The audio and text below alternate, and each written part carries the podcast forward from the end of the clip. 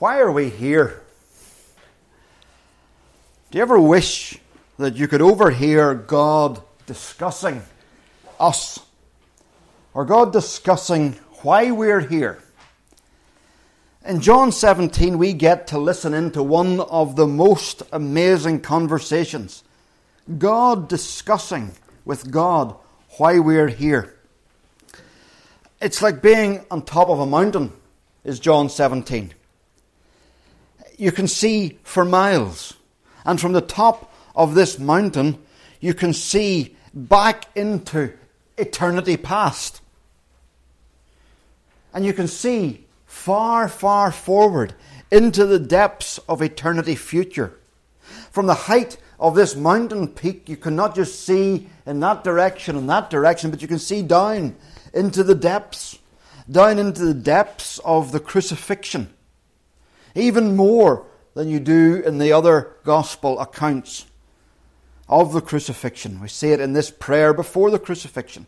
And from these heights, this is where, because we're up so high, we can see something of the very heart of God Himself. The hour is late on Thursday evening. The Passover has been observed. Uh, most likely, Jesus and his disciples are on their way uh, to Gethsemane, having left the, the upstairs room where they'd observed the Passover. And Jesus has sought to prepare the disciples for what is about to come and to equip them and to reassure them.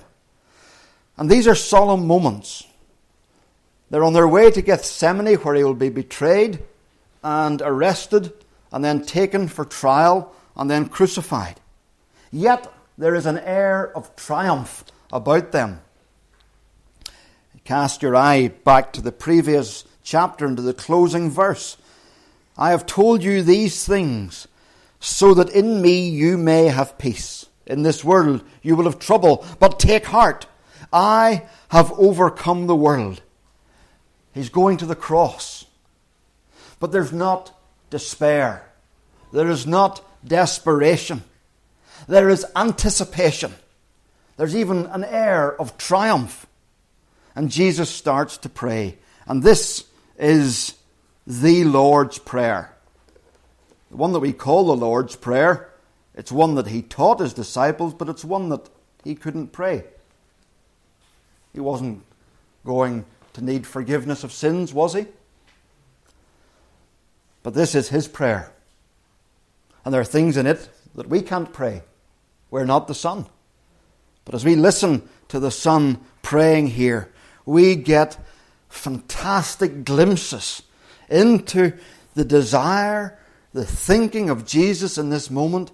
We get glimpses of eternity, we get glimpses of God, and it is a wonderful chapter. And we're going to take our time studying it. This morning we'll look only at two verses, and I won't even mind the depths of those two verses.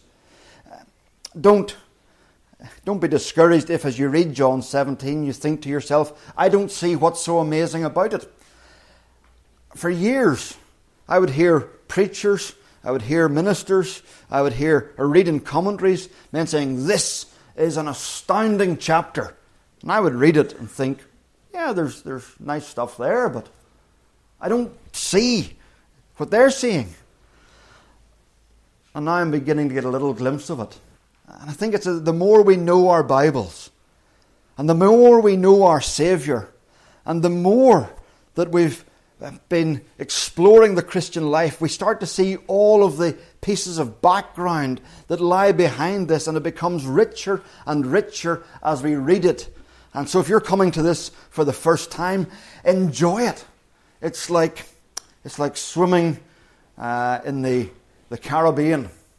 The water is lovely.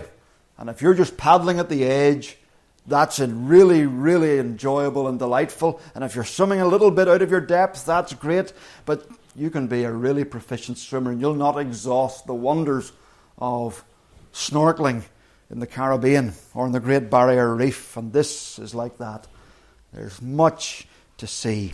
Uh, it has a special place in my heart, John 17, for it's the very first passage I ever preached on as a young man, thrown in at the deep end, very much the deep end with John 17, uh, preaching to a group of Hungarians through an interpreter in a village in Hungary in the early 1990s. This was the passage I had to speak on. Uh, it divides into three sections divides into Jesus' prayer for himself, verses 1 to 5, and then his prayer for his disciples, 6 to 19, and then 20 to 26, his prayer for those who would follow. And there's something wonderful about reading those verses and realizing back then he's praying for us here in this room. Or if you're reading it sitting in your sitting room or in your bedroom and you're reading those verses, he's praying for me. For me. He knows me and He's praying for me. And as we go through this, we want to remember that this is a prayer. We want to remember that uh, not only um, is it packed with riches, but it's Jesus praying to his Father about his work. In verses 1 to 5, God the Son is talking to God the Father about the great plan of salvation. Now, why should we, sitting here, be hearing about this. We need to hear these verses because too often our lives become shrunk to the size of our thoughts. And our thoughts are very often shrunk to the size of what's going on day by day. And we need to be pulled back, as it were, so that we can see the bigger picture, so that we can marvel at who God is and get out of our own way. These verses lift our eyes away from salvation just being about Sunday to Saturday and January to December and living for God and, and, and going to heaven when we die. These verses show us something much bigger. We have been caught up into something spectacular. And it's not even about us. And that's what makes it so good. Four things I want us to note, and then five applications to finish with at the end. First of all, there's a, a real closeness here, isn't there? There's a closeness of relationship. If we'd read through the whole chapter, you would find there are certain words that are repeated over and over again, and it'd be useful to go through the chapter with a highlighter, uh, print it out, um, photocopy it, whatever, highlight it in your own Bible, and mark off the words that are repeated. Look for words like glory and glorify. Look for words like give and given and gave. And look for a word like Father. It occurs six times. Verse uh, 1, and then verse 5. Now, Father, glorify me. Verse 11, Holy Father, protect them. Verse 20, Father, just as you're in me. Verse 24, Father, I want those you have given me to be with me where I am. Verse 25, righteous Father. There's real closeness. You see, in the, the Old Testament, you'll not find God addressed as Father. Described as Father, yes, a few times, but addressed as Father. It's too close, too intimate. Even when Jesus taught his disciples to pray, Our Father, there was a closeness, but there was the exaltedness of in heaven. But now it's stripped of everything and it's just Father, Father, Father. As you read, you can't help but see the closeness. And there's this closeness, you can see the relationship has, the Father cares for the glory of the Son, and the Son cares about the glory of the Father, and He wants everyone to see that the Father is great. And the Father wants everyone to see that the Son is glorious. That's the closeness. And this relationship has gone on for the longest of time. You know what it's like whenever somebody that you've known for a little while insults you. Well, so what? When somebody that you've known for a lifetime says something hurtful, it really strikes us. Or perhaps on the other side of the coin, a relationship with somebody you've known through thick and thin for many, many, many years. And the relationship is, your lives are woven with a closeness that, that is hard to describe, but it's rich and beautiful. We'll hear as a father and son whose lives have been interwoven for millennia before time even began to be counted. And there's an unimaginable closeness in that little word, Father. And we see the Father's generosity to the Son. For you, verse 2, the Father, you gave the Son authority. Thirteen times we're told that the Father has given the Son something in this chapter. He's a generous Father. He loves His Son. And even the things that the Son, we're told, gives to us are things that the Father gave to the Son. Here's a Father who just heaps His generosity on His Son. And that closeness is made explicit in verse 23. Verse 23, the closing phrase Let the world know that you sent me and have loved them even as you have loved me even as you have loved me. In verse 26, um, middle phrase, I have made you known to them and will continue to make you known in order that the love you have for me may be in them. Here's a rich and beautiful relationship, immensely close. Now, why do we need to hear about this? Why do we need to think so much on a single word? It's because of what's going to happen. It's because of what is coming. Less than 24 hours later, those same lips that have said, Father, Father, Father, those same lips will cry, My God, my God, why have you forsaken me? And how is it possible? We're meant to notice the difference. We're meant to hear how he always speaks of his Father. And then this one time that he addresses God as my God, my God. Something has, as it were, come between the Father and the Son, and that close interwoven friendship is, seems to have been separated. No longer is the Son experiencing the closeness. Instead, he's experiencing separation, forsakenness. And why is it? Well, we'll come to that. But this word highlights for us the contrast of what's coming. And then another reason we need to think about this word Father is because of what's on offer. The disciples are listening to this, they're hearing the intimacy and the closeness, and they're beginning to grow in their understanding that being that we've called God in all His majesty, we can call Father. This way that the Son addresses the Father is how he told us to address God. This is an offer to us all.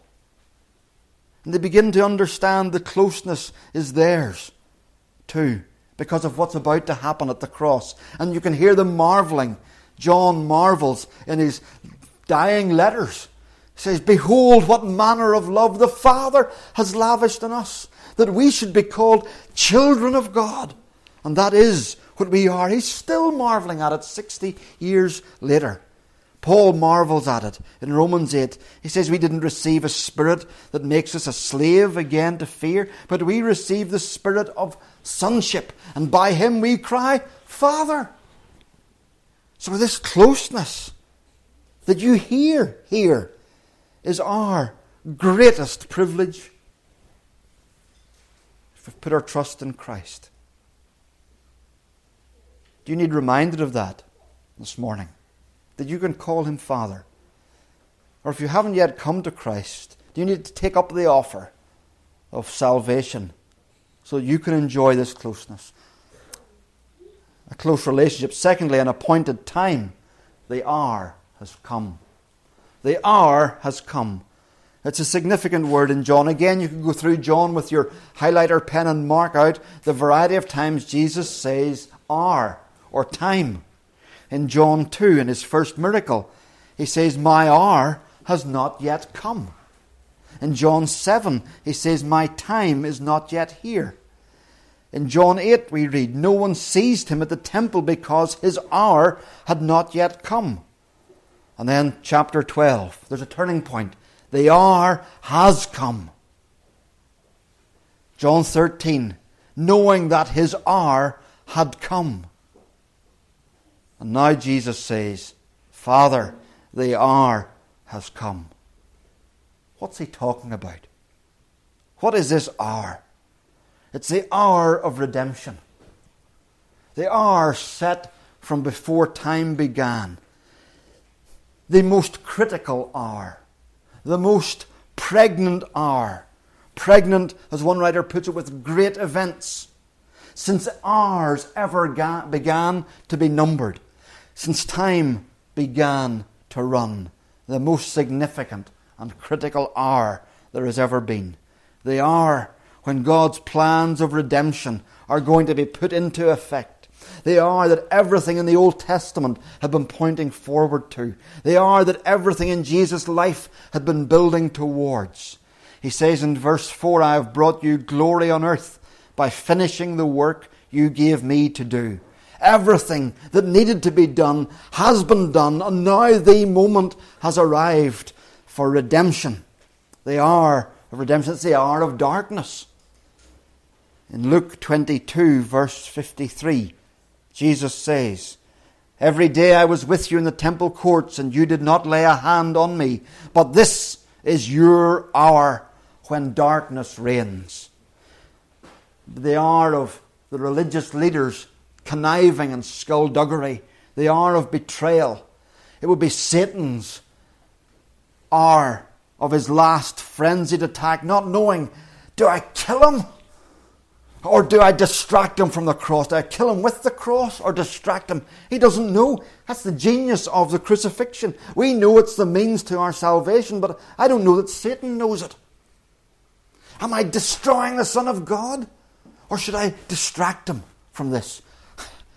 It's almost as if he doesn't know what to do, but he knows that he wants to cause pain and hardship Professor Leahy says in his little book, The Cross He Bore, in all of time, this hour was especially Satan's.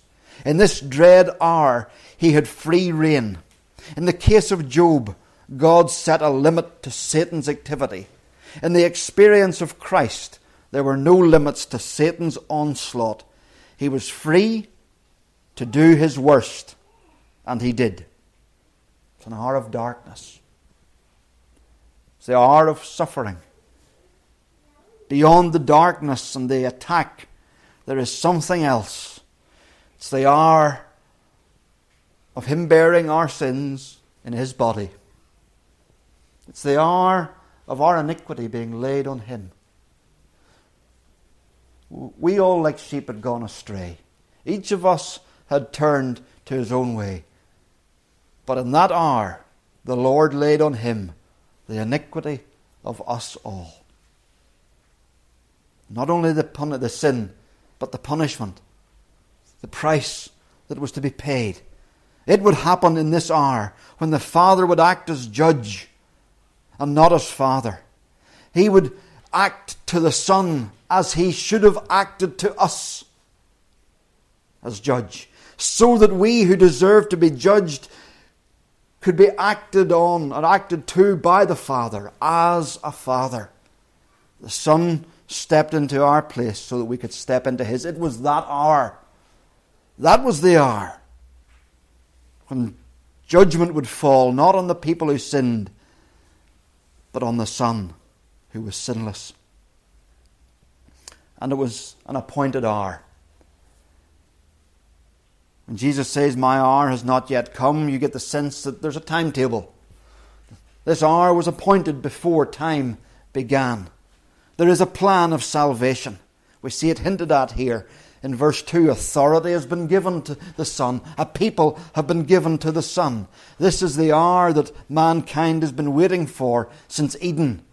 That hour has been appointed, it has been predetermined, it has been predestined, and it's here.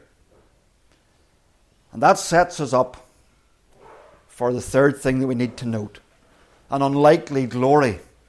An unlikely glory. Father, the hour has come. Glorify your Son. Glorify your Son.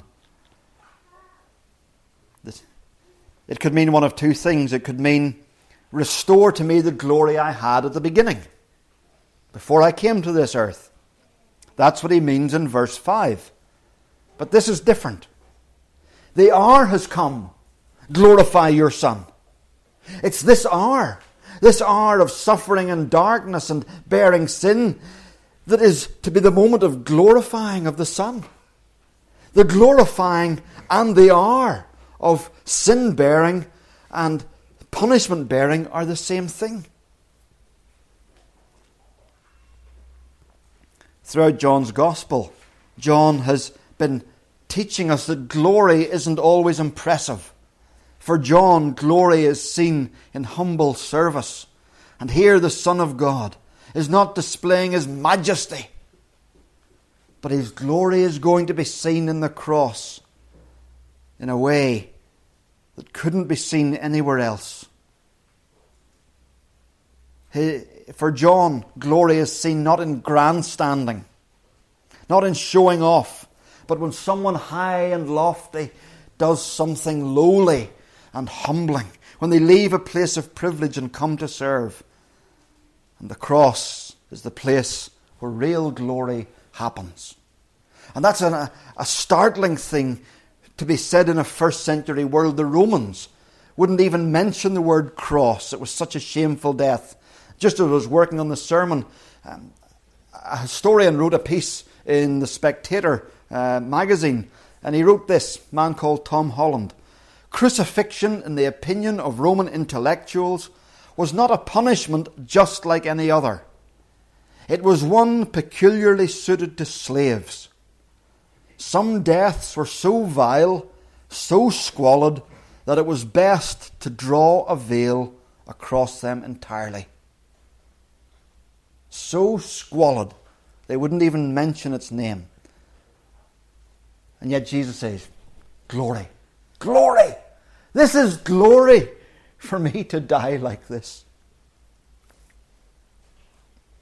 This is how God will display His glory to the world in a way the world thought was as far in the opposite direction from glory than we could ever imagine. The Son is saying here, Do this in this hour to your Son, so that glory may come to you. Do this that we had planned about from before time began. Do it now, so that glory can come to you. Lots of things display the glory of God. The glory of God is seen in His power in creation, in earthquakes and storms. His glory is seen in the, the northern lights and their shimmering, flickering beauty. We see the glory of God and His wisdom in how He works out all sorts of things and, and the intricate details of plant life and biology. We see His justice. We see the glory of His holiness. But how could we see the glory of His love? How could we see that there is a depth to God's love? If there were only ever perfect creatures who only perfectly obeyed, we would never know that there is a depth to the glory of God's being where He would show mercy to the unlovely, where He would show compassion to the wicked, and love to the spiritually grotesque. Without the cross, we couldn't see the depths of the glory of God. And so, in displaying His glory, God steps into history. It's an idea so audacious that some religions and philosophies can't get their head around it. Islam, what would God be doing coming into this world? What a preposterous idea. The Greek and the Roman philosophers what would the true God, the high God, the great God, do with us? What folly coming into this world. But he does. He doesn't just come into this world, he goes to the cross. Let me give you another quote from Tom Holland again. He's left wondering. The cross, that ancient tool of imperial power, it is the audacity of it. The audacity of finding in a twisted and defeated corpse the glory of the Creator of the universe. I don't think this man's a Christian. As far as I know, he's not. And yet he says he gets it the audacity. The audacity of finding in a twisted and defeated corpse the glory of the Creator of the universe. That's the spectacular thing here that the Son, who knows what this hour holds, says, Glorify your Son. It is glorious. How can God be more gloriously displayed? How can His perfections be more richly set out for us than by this cross? The cross is the advertising hoarding that says to us God is more gracious and loving and spectacular than you could ever have dreamt. Where do you get a God like this? No Roman God, no Greek God, not Allah of the Muslims would do this. The God, the true God, does it. Where do you find a God like this?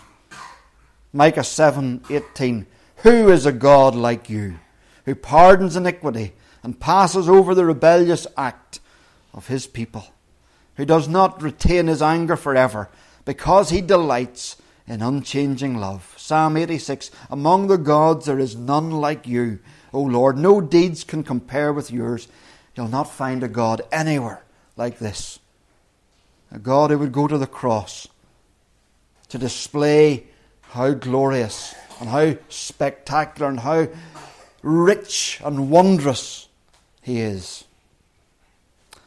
That brings us, fourthly and very, very briefly, to a giving God. This word, the words about giving and gave, come up over and over again, and we'll come back to them. But we need to just note them here in passing. Glorify your Son, Jesus says, so that your Son may glorify you. For just as you granted him authority over all people, that he might give eternal life, sorry, for, or just as, that can be translated either way, for you granted him authority over all people, that he might give eternal life to all those you have given him. Given, given, given. Give. All authority has been given to the Son. Why? that he might give eternal life. Who to? To the people the Father has given to him. There's something incredible about this. There's the sheer generosity of the Father to the Son. There's the generosity of the Son to us. Some of you have already come to faith in Jesus Christ. You may remember the time. You may not. How did it happen? Maybe you remember acknowledging that you were a sinner and that you were guilty and that you were doomed and damned. And you cried out to God in repentance and faith and you put your trust in the one who would bear your sin and be damned in your place. And you put your trust in him. But bef- behind and before that moment, you have eternal life because the Son gave it to you. Not because you were brilliant or worthy, but because you had been given to the Son as a gift from the Father. You see, the Father wants to display how brilliant and glorious His Son is. The Son wants the world to see how great the Father is. The Spirit wants, although not mentioned here, wants us all to see how great the Father and the Son are. And for this to happen, the Father says, I'll give you a people, my son. The son says, and those people, I'll rescue them and they'll love you. They'll see how great my father is. And the father says, Well, they'll see how great you are, son. And we get to be sucked up into the jet stream, the slipstream of the father's delight in the son and the son's delight in the father. And we get sucked along for the ride, as it were. And that's the very root of our salvation. The very reason you're a Christian, if you're a Christian this morning, is that the Father gave you to the Son. He said, Here, Son, there's a people who will love you and think that you are astounding. And He gave the Son all the power and authority so that salvation would come to you, so it would happen in that moment, so that you would come to faith the Son had all the authority to orchestrate all of the events of your life so that you would come to that realization of, I am a sinner and I need a Savior. Where would I find a Savior big enough to pay for my sin, to satisfy God? Here is God come into the world and gone to the cross. Isn't that glorious? We put our trust in Him, and the Son organized and orchestrated it all.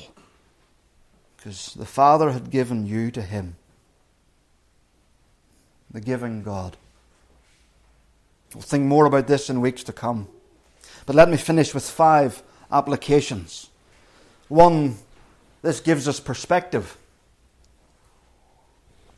This gives us perspective. Um, the story is told about somebody who said to the preacher, I didn't get much out of the sermon this morning.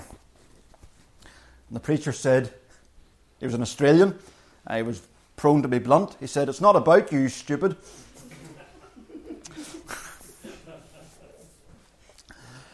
well, here we see it's not about us. It's not about me. It's not about you. There's a stunning God centeredness to salvation. These opening verses set out the entire plan of salvation, and it's being discussed, and you and I barely feature. The Son loves the Father and wants to bring a people to, to wonder at his Father. And the Father loves the Son and wants people to see the wonder of his Son. You know, our great problem isn't that we've made a mess of our lives or that we're sinners. Our great problem is that we are focused on ourselves and want the world to revolve around us. We're glory thieves. It's not about us, stupid.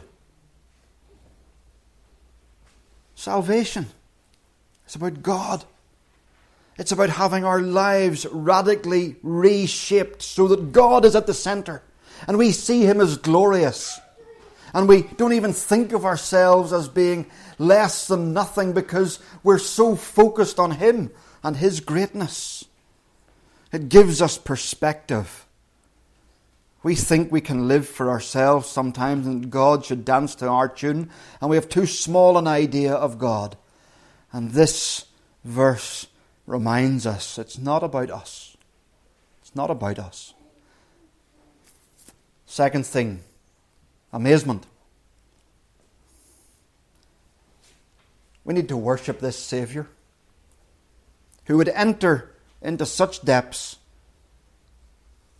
to display how glorious God is. He could have just left us to perish, and we would have seen the glory of God's justice. But when he says, Glorify your Son, he's saying, Send me to the cross so they can see the glory of your love. Let them beat me and spit on me and scourge me and strip me and mock me and nail me to a tree that I created.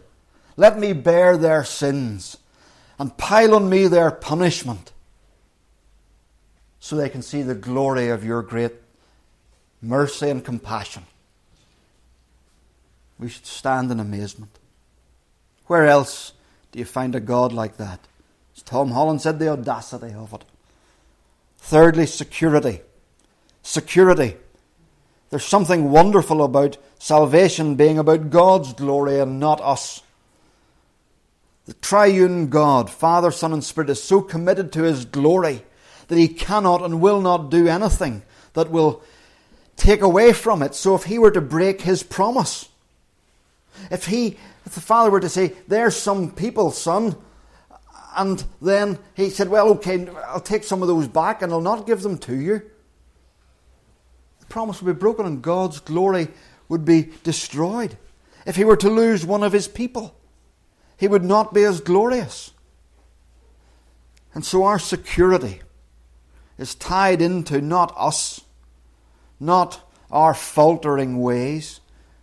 It's tied into God's passion for His glory. The Father passion for the Son to be glorified, the Son's passion for the Father to be seen as glorious, and we are caught up into the slipstream of this. And there we're safe. We're safe. And the passage finishes. Look at verse 22. I have given them the glory that you gave me. Passage finishes with us brought safely home, enjoying the glory security. And then hope. Hope. Doesn't that fill us with hope for others, people that we think will never come to Jesus? That they'll, they'll never bow the knee, they'll never repent, they'll never trust? It's not about them. Ultimately, it depends on the Father delighting in His Son and saying, Son, I've given you that person. And that's what it boils down to. Doesn't that fill us with hope for those people that we care about who seem so hardened? If the Father has given them to the Son, doesn't matter how hard they are at all. Every conversion is a miracle, yours and mine, and anybody else's. Hope gives us hope. And boy, there's maybe some people you're thinking of think they'd never come. Think how much the glory would be to God when they do. Not be you or me gets the glory. It'll not be that person gets the glory. It'll be God who gets it. It'll... And then finally, purpose. Purpose. If the Son's great goal was to glorify the Father, how much more should that be our purpose? To live lives that display that we have a great and glorious God, that we have a great Saviour, that we have a great Father, that we have a great God living in us by the Holy Spirit to change us and to enable us to bring glory to God. Why are we here? Well, it's to get to know this glorious God as the Son knows Him, and it's to live lives that bring glory to Him. Amen. If you're able, let's stand as we come to God in prayer.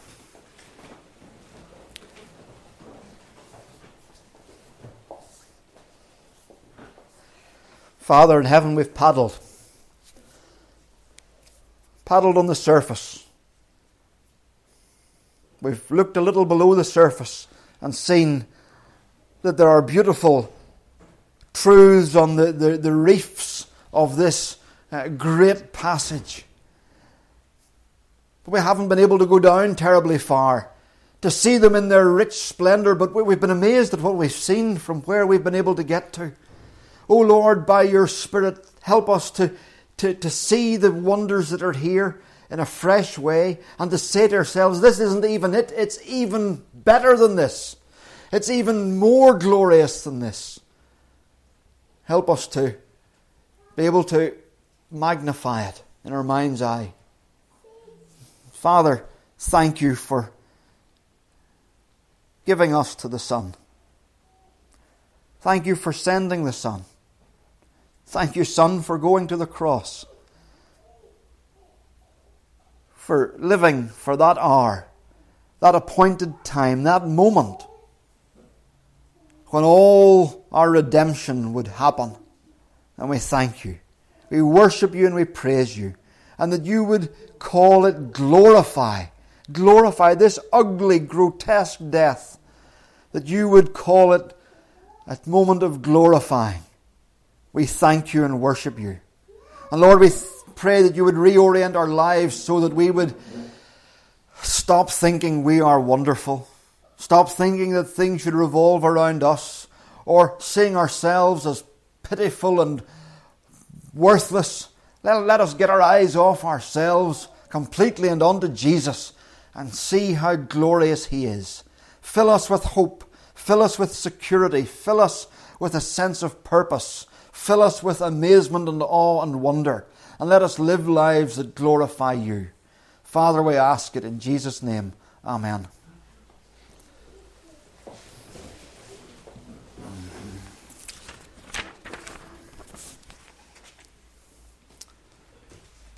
Let's turn to Psalm 21. Psalm 21.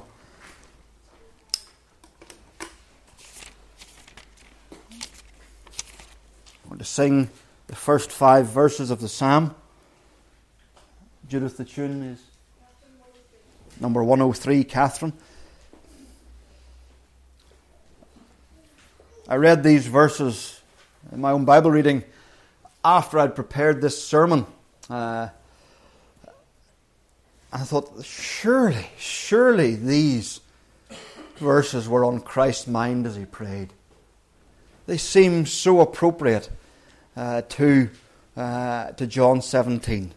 The King in your great strength, O Lord, will very joyful be, and your salvation makes him to rejoice most fervently. You've given unto him what he desired within his heart, and you have not withheld requests that from his lips did part, for you will welcome him with gifts of blessings manifold. When he requested life from you, you life to him did give. He came into the world. He lived his length of days so that salvation could come to us. Through your salvation, he is great. And glorified is he. Is that not it? Psalm 21, verses 1 to 5. Let's stand and sing.